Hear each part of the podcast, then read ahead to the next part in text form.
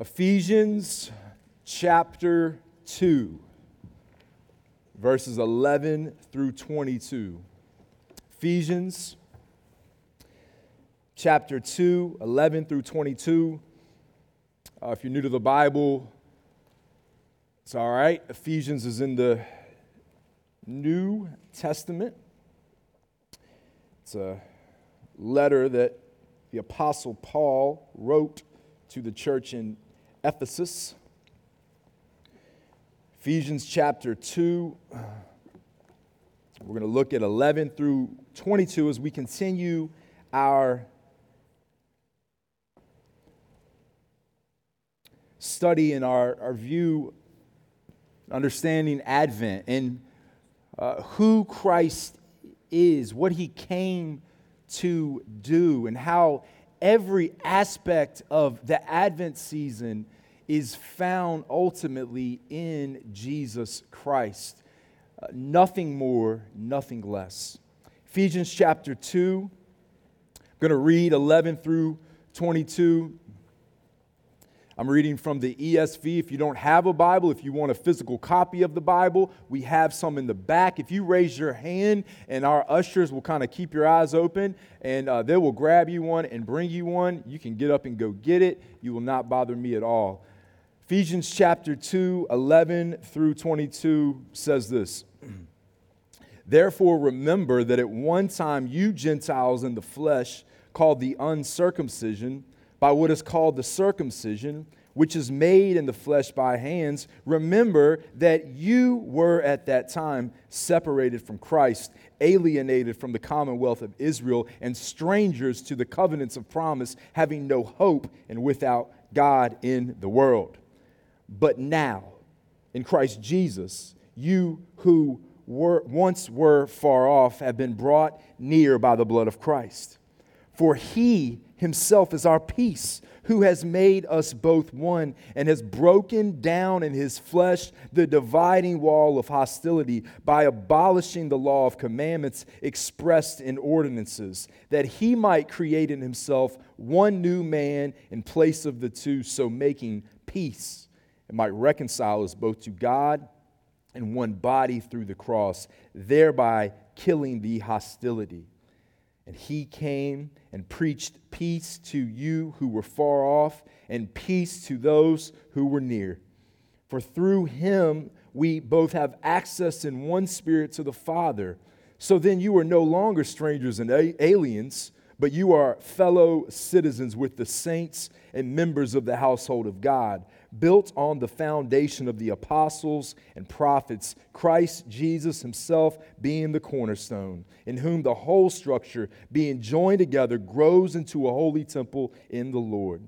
In him you also are being built together into a dwelling place for God by the Spirit. Let me pray.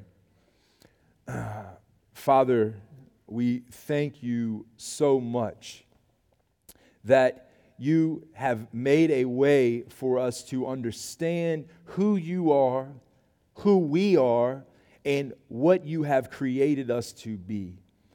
Father, I thank you for this body of believers, those gathered here today. I pray, Father, that you would transform hearts, you would renew minds, that you would help us to leave here different than we walked in. Father, I pray for those that may be weary that may have walked in today heavy laden, would they see Jesus today, the Prince of Peace, the one that came to bring peace once and for all? Father, would you help me as I preach your word? Would you help me to decrease and would you increase through the preaching? Father, we ask what we know not, would you teach us? And what we are not, would you make us? And what we have not, would you give us? By your grace, for your glory, in Christ's name, God's people said, Amen. What is peace? What is peace? You hear that word peace, what do you think of? Maybe you can write down your definition. Think about it a little bit if you want. But peace is a word that most are familiar with, but often lack concrete biblical definitions in their use or application of it. Uh, maybe when I say peace, you think of perfected harmony, a sense of utopia that allows you to just simply be and relax. Uh, individually, we often dream of peace in our homes, uh, peace in our relationships, in our lives, at our workplace, peace between kids, if you have them, peace between your in laws, if you have them. Corporately, as a society, many suggest that peace is something that can be achieved if people lay down their differences and come together for a particular purpose. Or there's the idea of peace as something that humanity can manufacture on their own, something they can control. Well, we can control peace. For example, uh, recently, in the last few years, the chant, No justice, no peace, has been a, a, a very blaring and loud chant from many.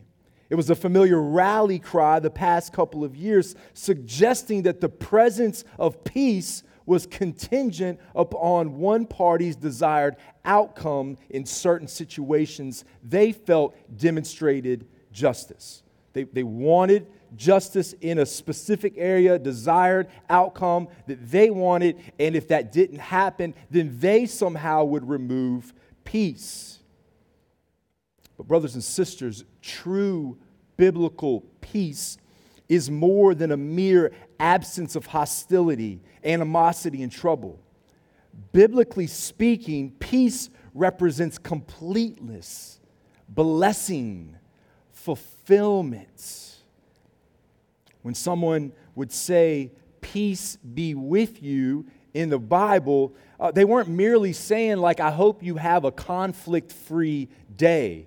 It wasn't just like, I hope you don't get into a fist fight today.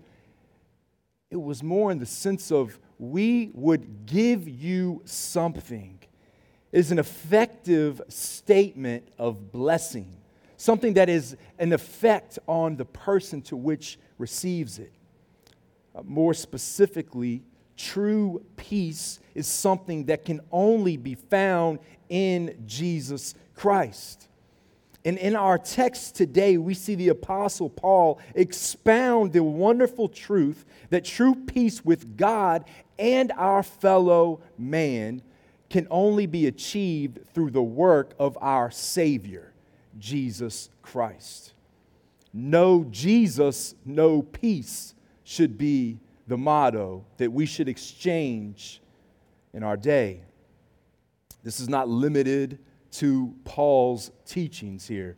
This is an eternal reality that has and will always be. Uh, if you recall, we read it earlier. Uh, the Morris family read uh, this eh, that Christ has come to bring peace. He, he came and he brought peace. That was the message that was delivered by the angels to the shepherds when Christ was born over 2,000 years ago. Uh, Luke writes in chapter 2 of his gospel. He says, in, in the same region, there were shepherds out in the field keeping watch over their flock by night. So these guys are just doing what they normally did. And something crazy happens. They're, they're tending their flock, and then boom, verse 9 an angel of the Lord appears. Appears to them, and the glory of the Lord shone around them. And so these guys were a little afraid. Says they had great fear. They weren't used to this type of scene. And the angel said to them, Fear not for behold, I bring you good news of great joy that will be for all people. We'll look at that uh, in a couple of weeks. But for unto you is born this day in the city of David a Savior, who is Christ the Lord. And this will be a sign for you. You will find a baby wrapped in swaddling cloths and lying in a manger. He points to the fact that, hey, there's going to be an actual present person And this person is peace. He says, the angels say in verse 14, Glory to God in the highest, and on earth peace among those with whom he is pleased. Angels from eternity, from heavenly realm, come to say, Hey, there's peace now. This message was simple then, it is simple now. True and lasting peace has come with the arrival of Jesus Christ. But how is this accomplished?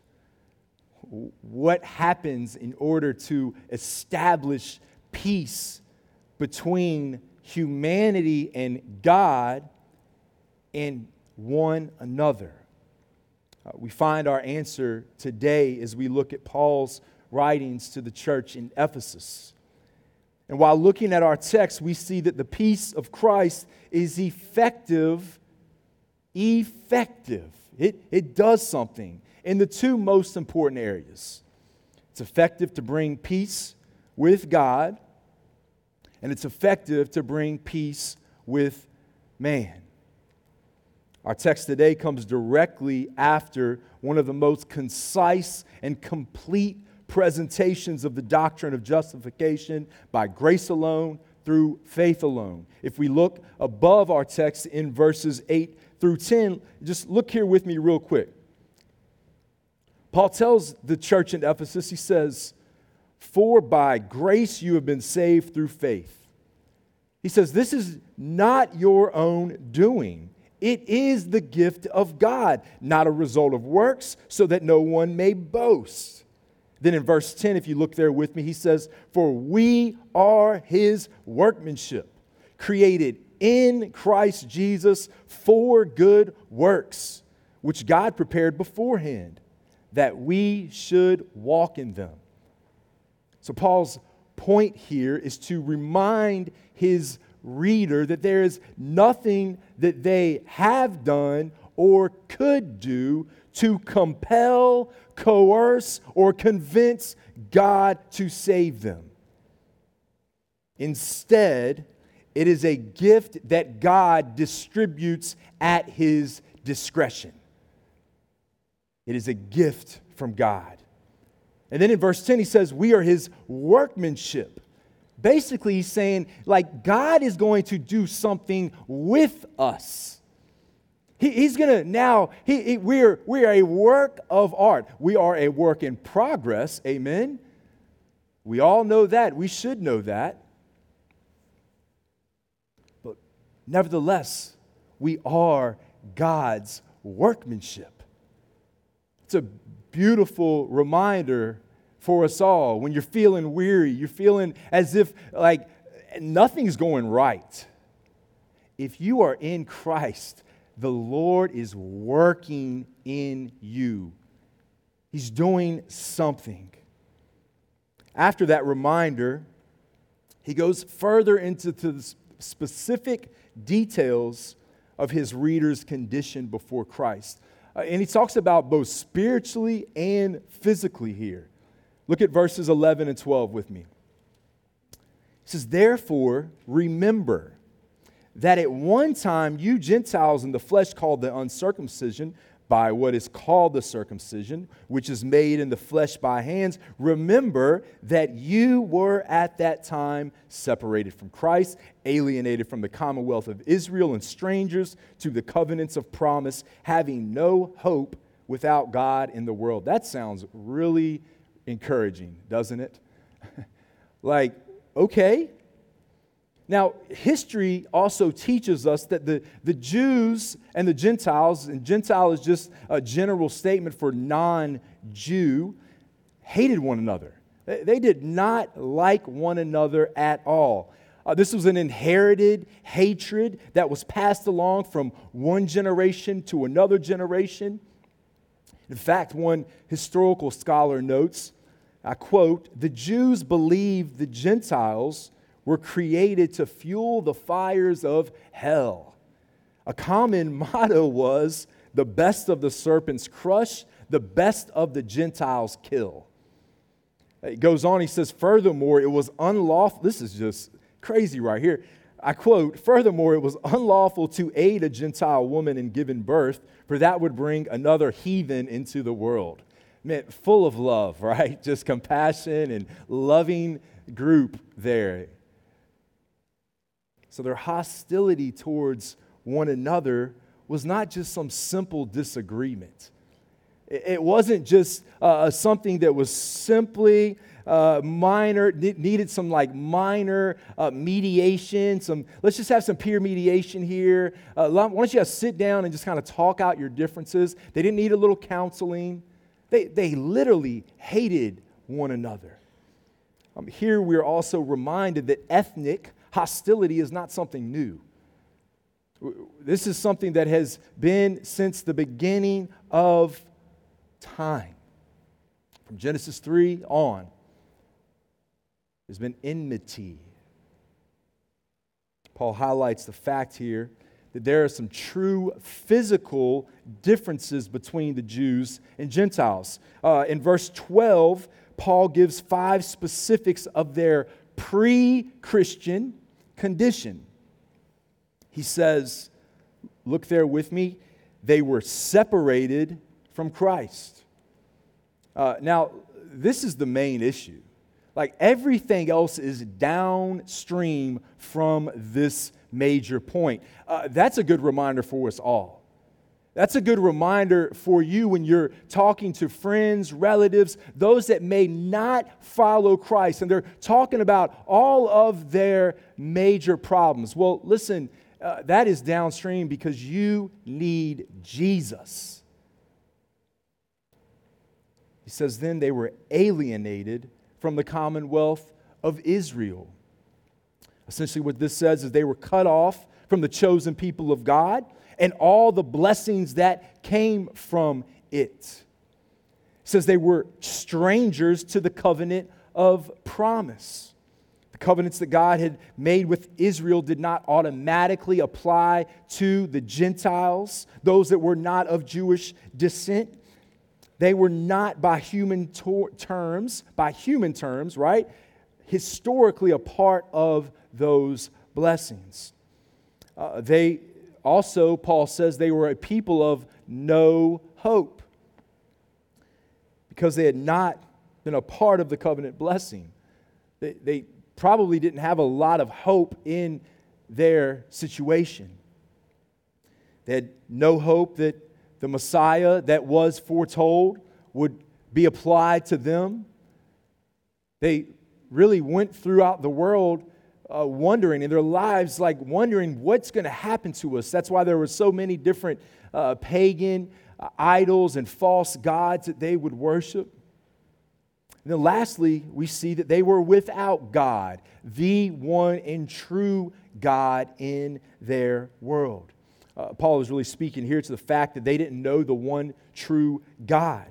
The Gentiles had chosen idols over the true God, so their world didn't include God. It was godless. Once again, we're reminded that this doesn't sound very promising for them. Basically, Paul is reminding the Gentile believers of their plight before Christ intervened on their behalf. He says, You were hostile towards God, and you were hostile towards your fellow man. You were hostile towards Jews. You were helpless. You had no true peace. Every area of your life was riddled with inconsistencies, tumultuous behaviors, trials, tribulations that had no purpose. See, before we are found in Christ, the natural man is at war with self, is at war with others, and is at war with God. We are naturally rebellious people inherited an enmity within us, deep rooted enmity. And in order to bring true peace, that has to be dealt with, that has to be reconciled. And we don't always like this, but internally, if we're honest, we know this to be true. I mean, look, we're not naturally just loving, kind, compassionate, uh, peaceful people, especially when things don't go our way. Order takes a little longer than anticipated. You're, you got to wait in line a little bit longer. The gift you wanted to get, oh my goodness, they've sold out. I mean, we could just go down the line. They don't make my, my latte the right way.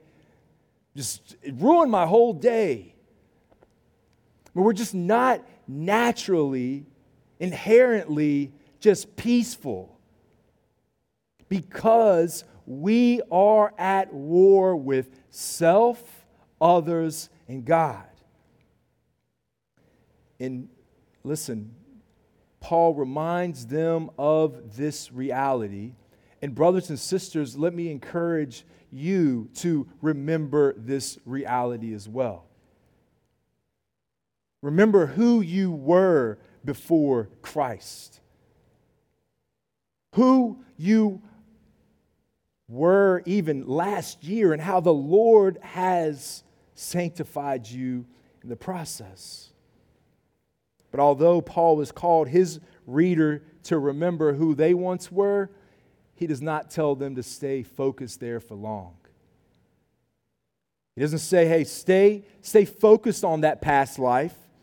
He, he draws their attention here. He re- reminds them of their past, but then quickly draws their attention to who they are now in Christ Jesus. Praise be to God.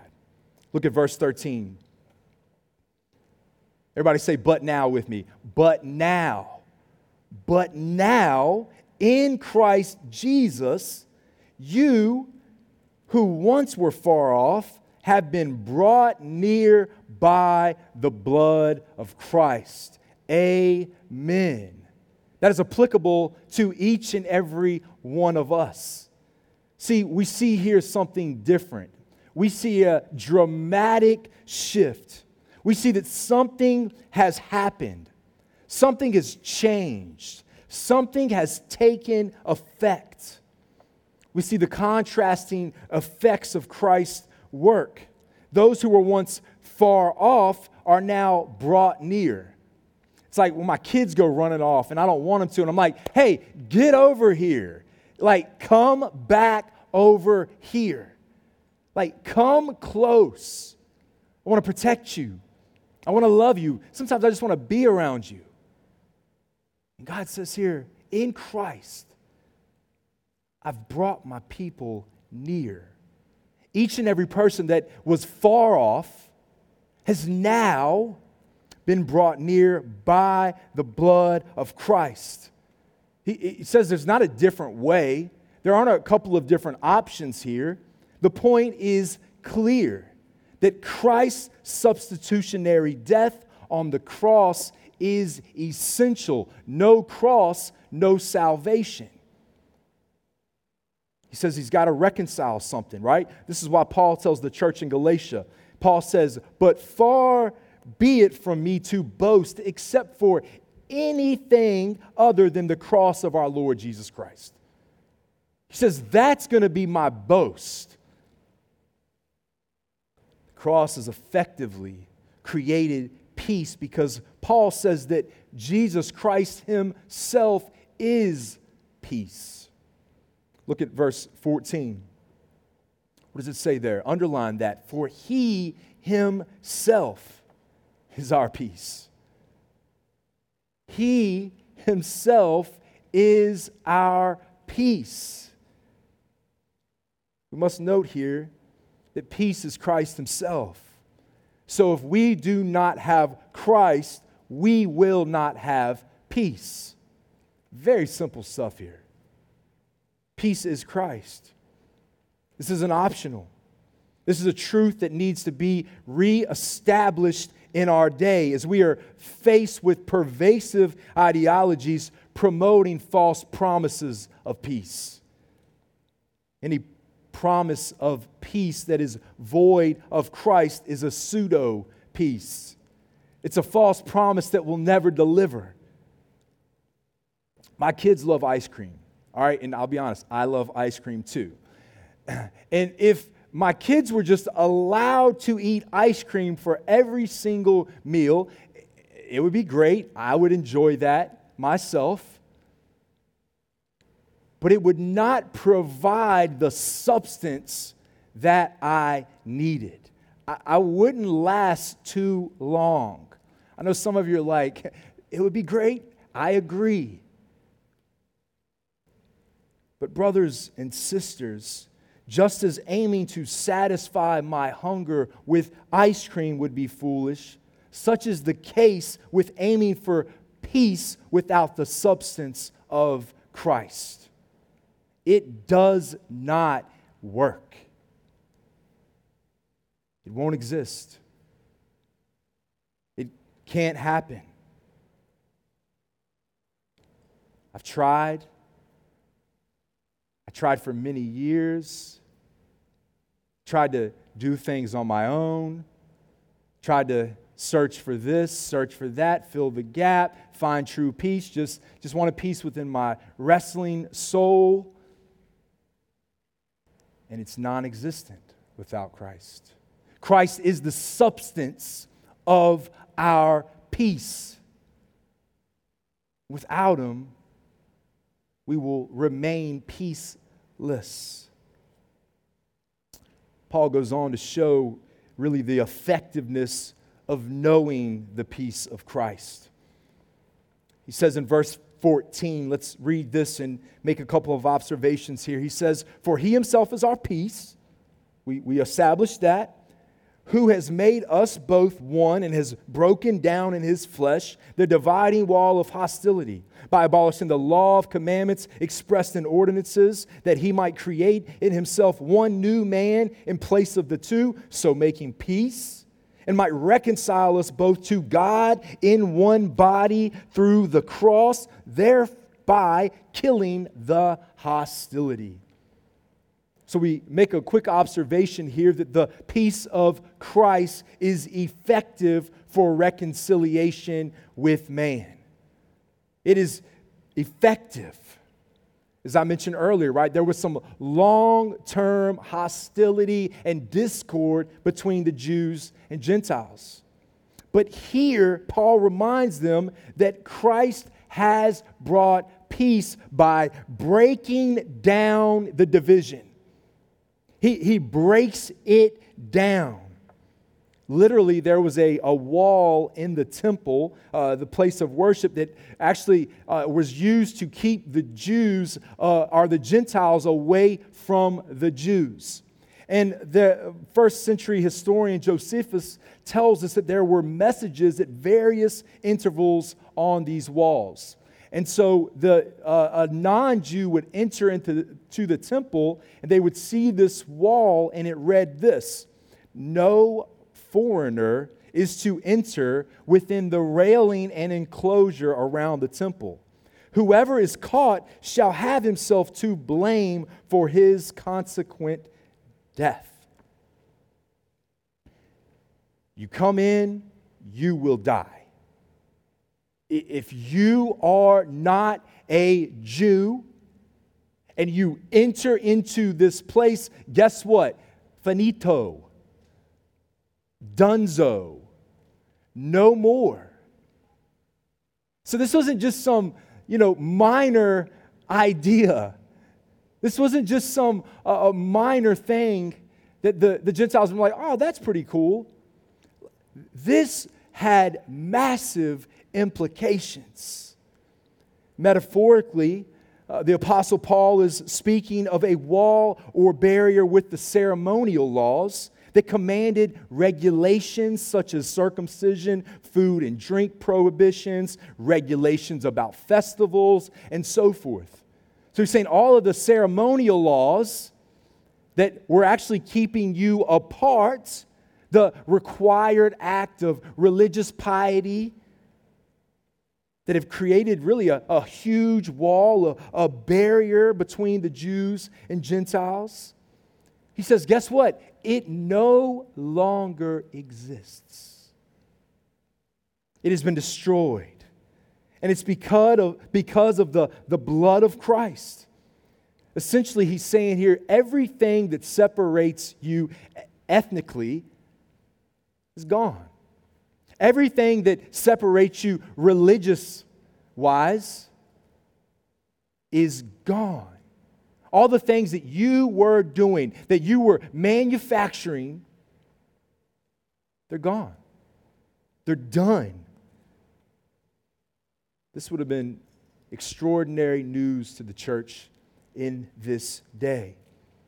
They would have been swept away by this beautiful reminder of the kindness of God towards them displayed in Christ. This would have knocked their socks off, right? They would have been blown away, flabbergasted that this could ever happen to them. Yeah, they didn't wear socks then. Nevertheless, they would have been swept off their feet.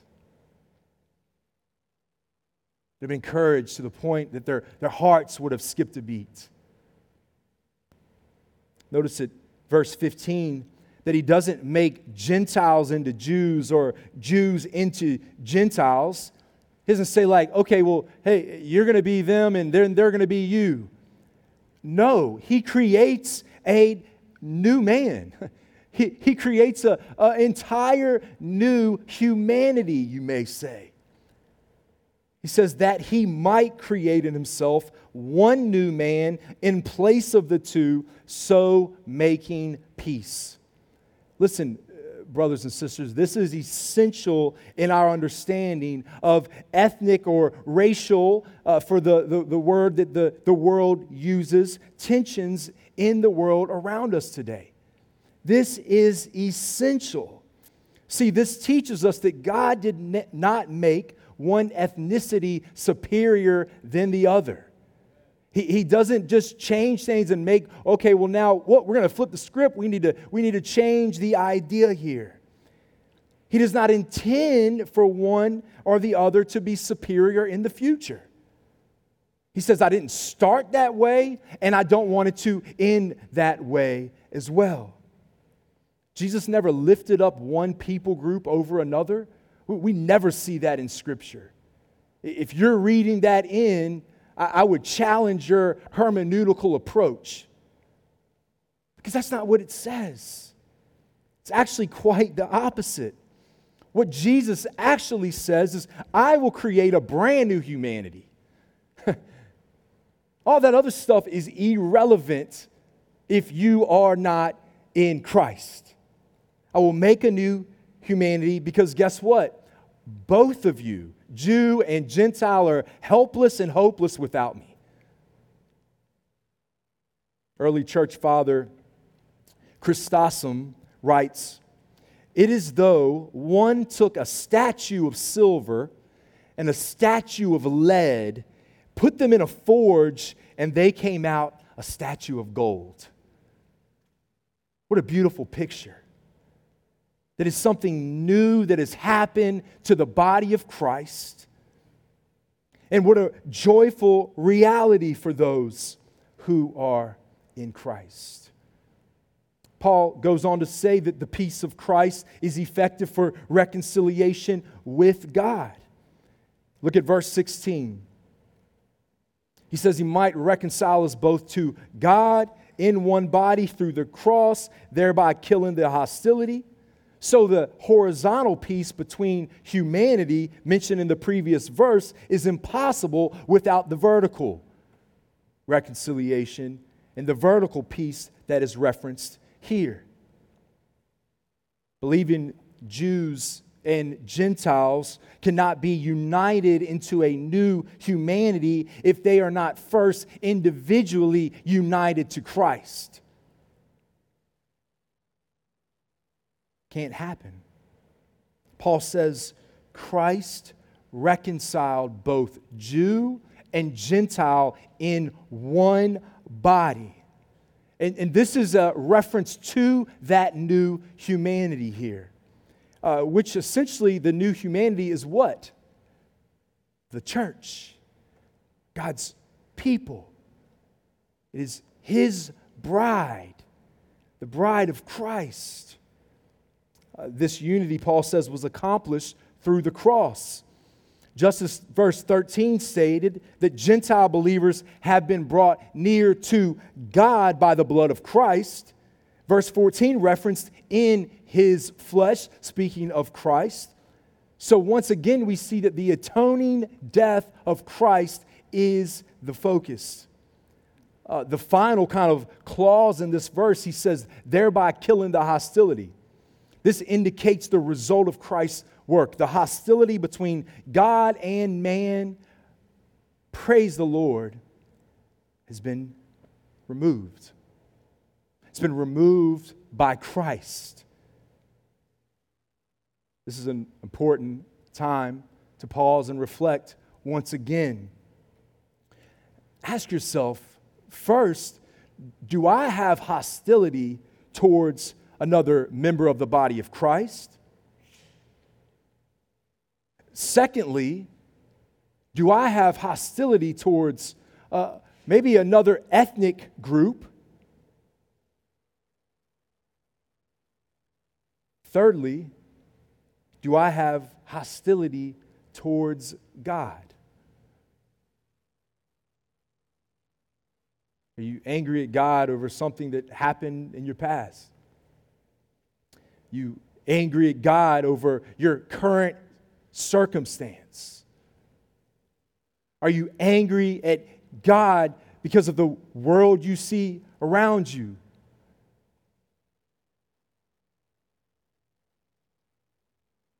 Brothers and sisters, if you are in Christ, Christ has killed the hostility. Focus your eyes on Christ. Essentially, Paul is saying that the ethnic peace that is presented here is a natural result from peace with God. So, for Christians, the hostility is dead. It has been already killed. If you're not living that, I would question if you are in Christ. I will apply this further and say that this verse teaches us that Christians are called to be people of short accounts, not holding wrongdoings against each other. And here's why, right? Because unforgiveness and bitterness often leads to hostility.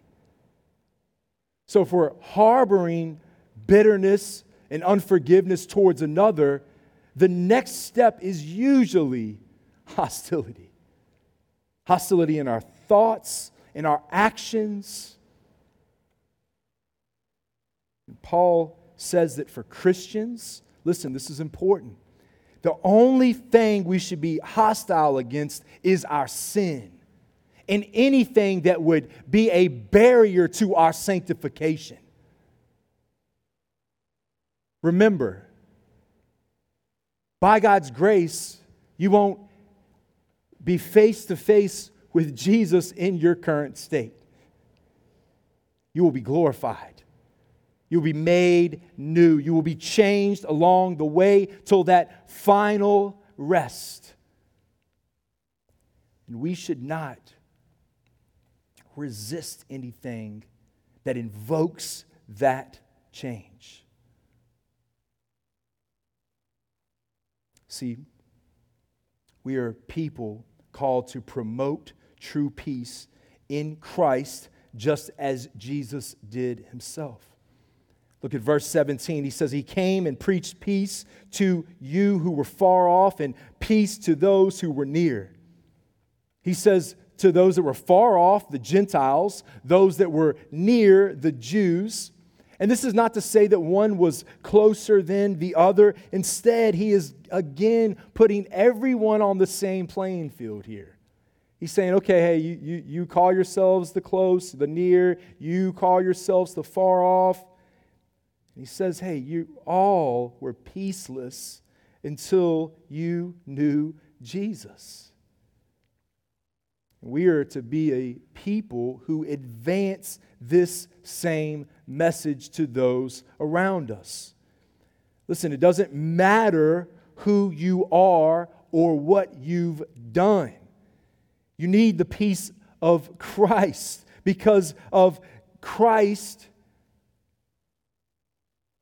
You can have peace. And, and this is the same peace that we promote and share as Christians, especially as we're reminded, as everyone in the world is watching in the Christmas season. It's the, the, the one time the year when, when people actually they, they start to think and they have to kind of answer the question well why do we celebrate this day and this time anyway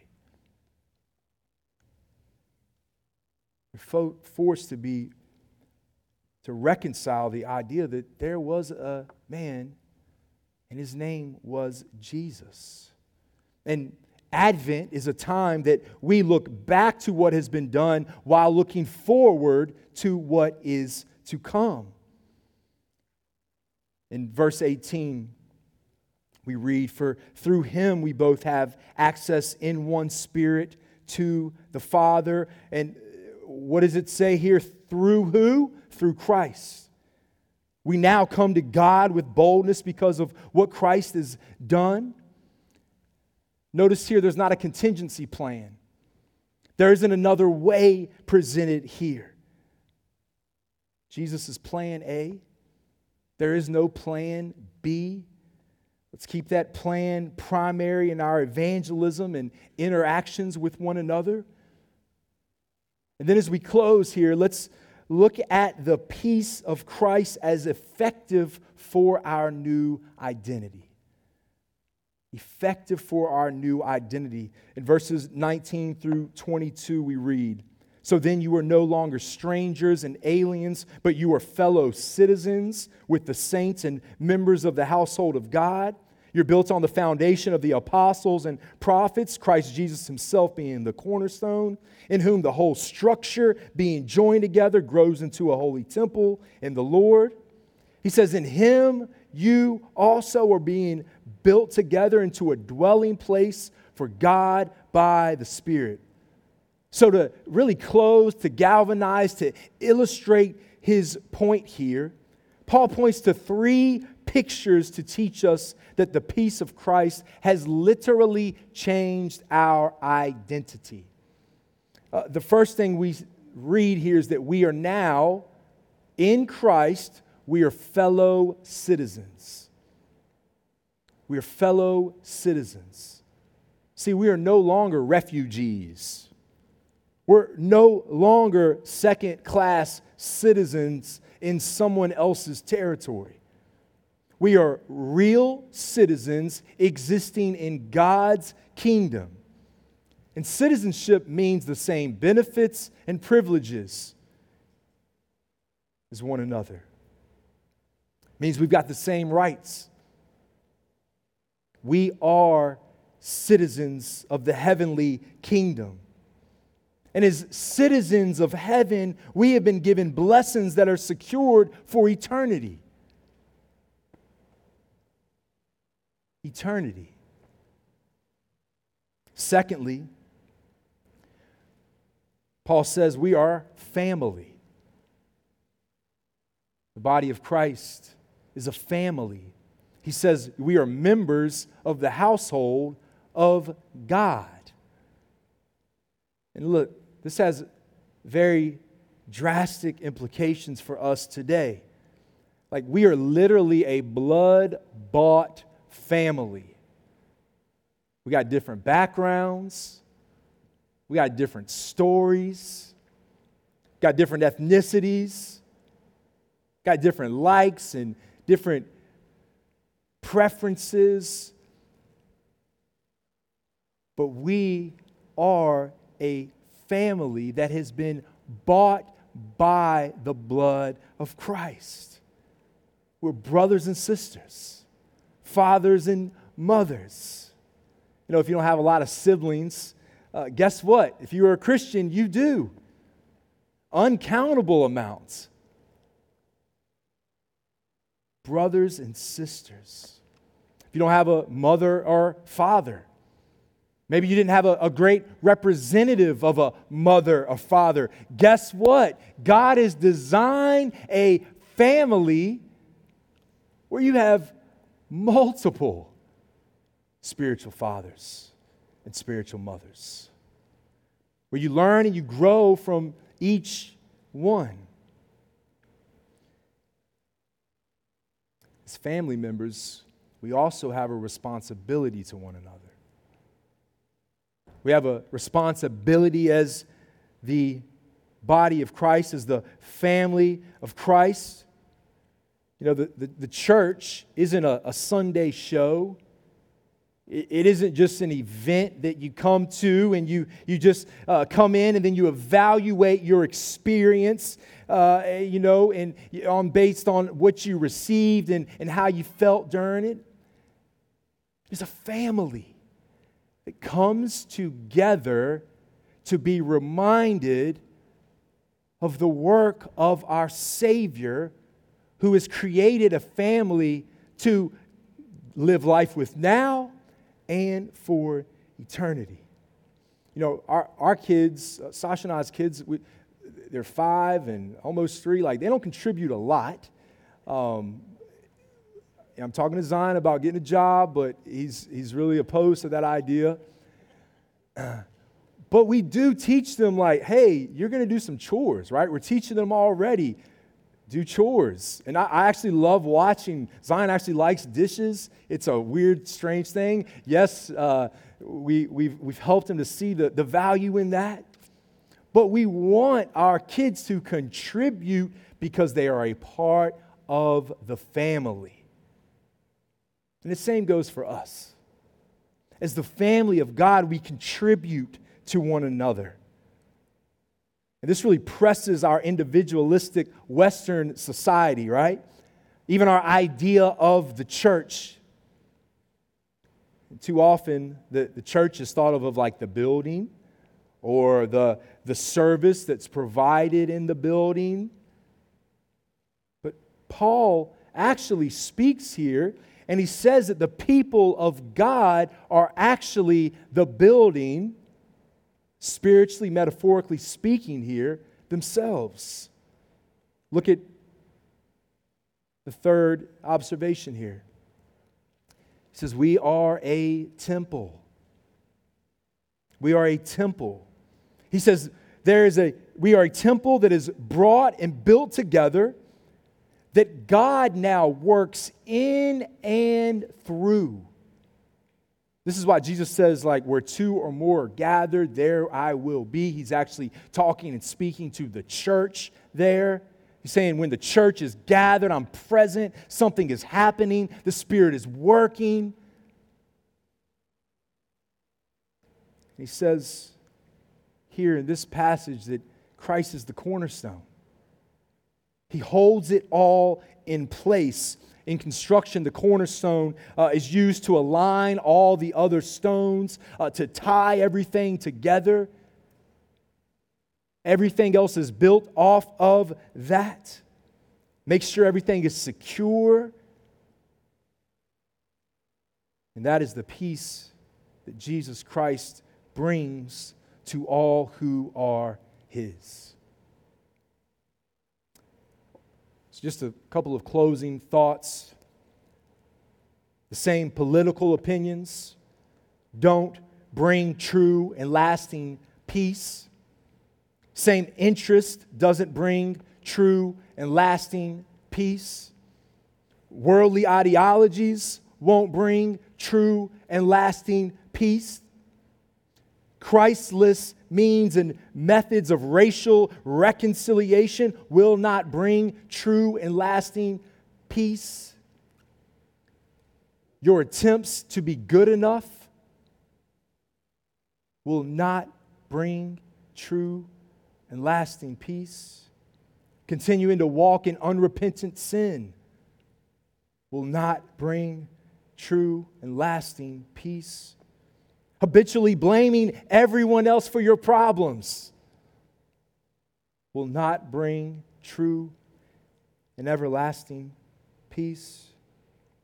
Pretending everything is okay won't bring true and lasting peace. Friend, let me remind you that nothing will bring true peace except for Christ. He's our hope, He's our peace, He's our love, He's our joy. And as we go today and continue to live our lives in this world who, that is, is often peaceless, may we be people of peace, promoting, proclaiming the good news that Christ has come. And because of his arrival, because of the life he lived, the death he died on our behalf, and the affirmation of it by the resurrection from the grave, Christ is Lord, living today. May that be your peace. Let us pray.